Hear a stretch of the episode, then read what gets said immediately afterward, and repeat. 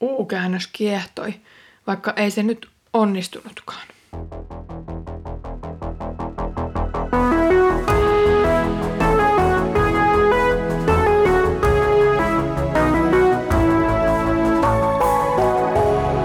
Kirjoitusten pauloissa. Tervetuloa mukaan Kirjoitusten pauloissa podcastiin.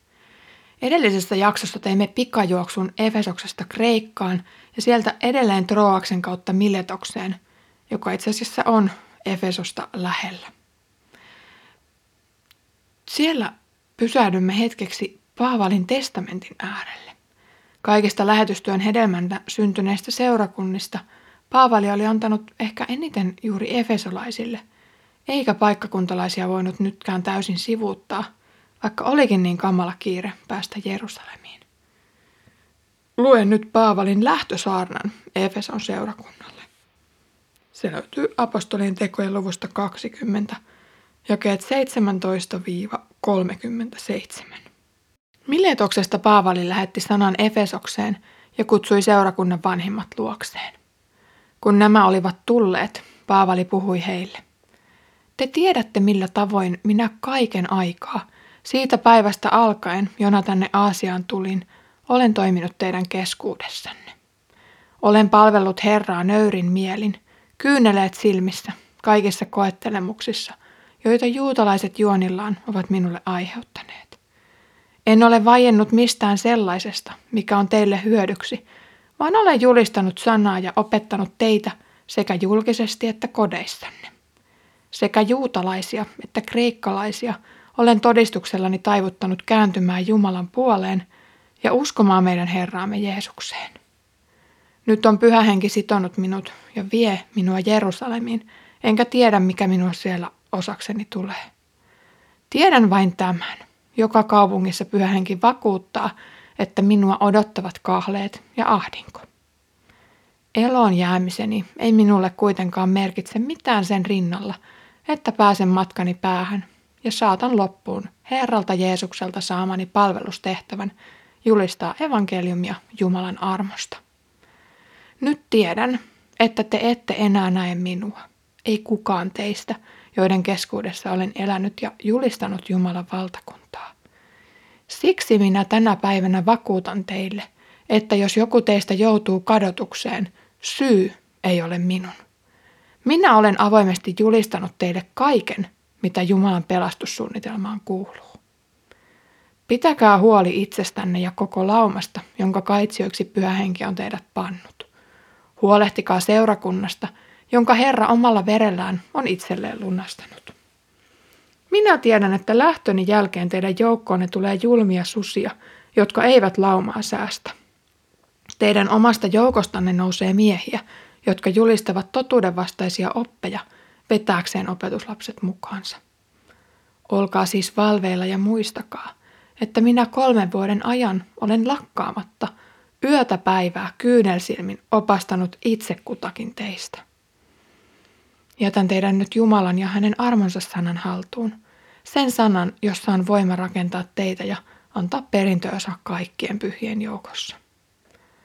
Hopeaa tai kultaa tai vaatteita en ole keneltäkään halunnut – te tiedätte itse, että minä näillä käsilläni olen hankkinut itselleni ja tovereilleni sen, mitä me olemme tarvinneet. Kaikin tavoin olen teille osoittanut, että näin työtä tehden tulee huolehtia vähäosaisista, muistaen Herran Jeesuksen omat sanat, autuampi on antaa kuin ottaa. Näin puhuttuaan Paavali polvistui ja rukoili yhdessä toisten kanssa. Kaikki itkivät ja syleilivät häntä. Kaikkein suurinta tuskaa he tunsivat siitä, etteivät he, niin kuin Paavali oli sanonut, enää näkisi häntä. He saattoivat hänet sitten laivaan. Olemme saapuneet Paavalin elämässä yhteen käännekohtaan. Siinä missä kääntymys tai lähetystyöhön erottaminen olivat käänteen tekeviä hetkiä, tämä matka olisi peruuttamattoman merkittävä. Pyhä henki on nyt sitonut Paavalin ja hänen on pakko kulkea kohti Jerusalemia. Riemuvoitot evankeliumin suusanallisessa julistustyössä alkavat hänen kohdallaan olla takana ja siirrytään paitsi vankeuden myös kirjallisen perinnön aikakauteen. Efesoksessa on nähty ja koettu jo monenlaista. On nähty hämmennys kasteesta, kun Apollos oli tullut paikkakunnalle pelkän Johanneksen kasteen varassa. On nähty monivuotista raamattu- ja evankelista koulutusta. On nähty totista kääntymystä, juutalaisten vastustusta ja jopa epäjumalan palvelijoiden mellakkaa. Pitkällisen koulutuksen jälkeen Paavali ei edelleenkään ole varma, mihin seurakunta joutuisi nyt, kun häntä viedään kohti kahleita. Harhaoppien vaara oli ilmeinen ja niinpä seurakunnan johtajat kutsuttiin vielä kerran juttu sille apostolin kanssa. On muuten huomionarvoista, että seurakunta oli järjestetty tietyllä tapaa. Tietyt henkilöt oli valtuutettu olemaan tämän seurakunnan isiä ja siten vastuussa koko joukon pelastumisesta. Vanhemmiston tai siis paimenten asettaminen on ollut käytössä kristillisissä seurakunnissa alusta lähtien. Tietyllä tavalla järjestäytynyt seurakunta oli Jumalankin tahdon mukainen toimintatapa. Tämän jälkeen Paavali ei siis pääsisi enää fyysisesti lähelle efesolaisia, ja siksi hänen on annettava voimakas sanainen saarna heille perinnöksi. Etäältä kirjeitse yhteydenpito tulisi olemaan täysin erilaista kuin kasvotusten käydyt raamattutunnit ja sielunhoidolliset keskustelut tuossa monien paineiden kaupungissa.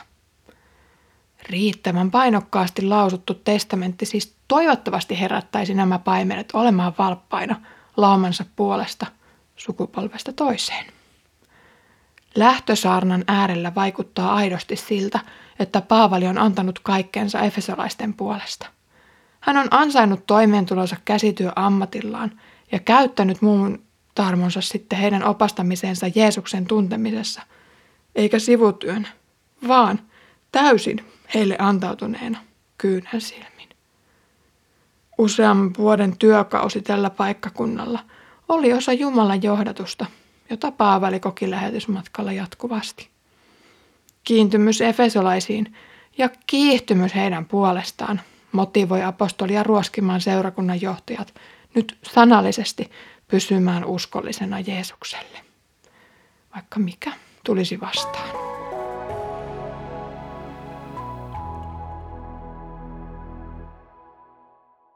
Paavali oli harvinaisen kutsumustietoinen, kuten hän tämän jakson alusta lausuu. Eloon jäämiseni ei kuitenkaan merkitse minulle mitään sen rinnalla, että pääsen julistamaan evankeliumia Jumalan armosta. Paavali on valmis vaikka kuolemaan evankeliumin puolesta, kunhan vain saisi täyttää sen kutsumuksen, jonka on Jeesukselta saanut. Paavali kokee tehneensä todella kaikkensa, jottei yksikään näistä eksyisi. Hän on paitsi rukoillut, myös julistanut selväsanaisesti, mikä on pelastuksen tie. Julmat harhaopettajat, jotka voisivat saattaa osan joukosta eksyksiin, eivät voi väittää, etteivätkö he tuntisi, miten ihminen pelastuu. Pelastus ei ole lähtöisin ihmisistä, vaan se on Jumalan lahja. Siten vaikkapa Johanneksen parannuskaste ei riittänyt pelastamaan ketään. Lopulta Paavalilla ei ole muuta vaihtoehtoa kuin jättää nämäkin Jeesuksen omat sen sanan varaan, jota hän on julistanut. Efesolaisten pelastuminen ei siis riipu edes siitä, kuinka etevästi tämä apostoli on osannut sanoittaa evankeliumin. Efesolaistenkin pelastuminen riippuu yksin Jumalan armosta. Kiitos kun kuuntelit tänään kirjoitusten pauloissa podcastia. Luimme yhdessä jäähyväispuheen Efesolaisille ja se lausuttiin Paavalin elämän taitekohdassa. Paavalin lähetysmatkojen aika on tullut nyt päätökseensä, eikä kaikkensa antaneella apostolilla ollut enää muuta mahdollisuutta kuin uskoa, että Jumalan sana kantaisi nämäkin ihmiset taivaaseen. Hän ei voisi ketään pelastaa, mutta Jeesus voi. Seuraavassa jaksossa pääsemme takaisin Israelin maaperälle, kun saavutaan Kesareaan. Mutta ennen sitä Herramme Jeesuksen Kristuksen armo, Isän Jumalan rakkaus ja Pyhän Hengen osallisuus olkoon meidän kaikkien kanssa.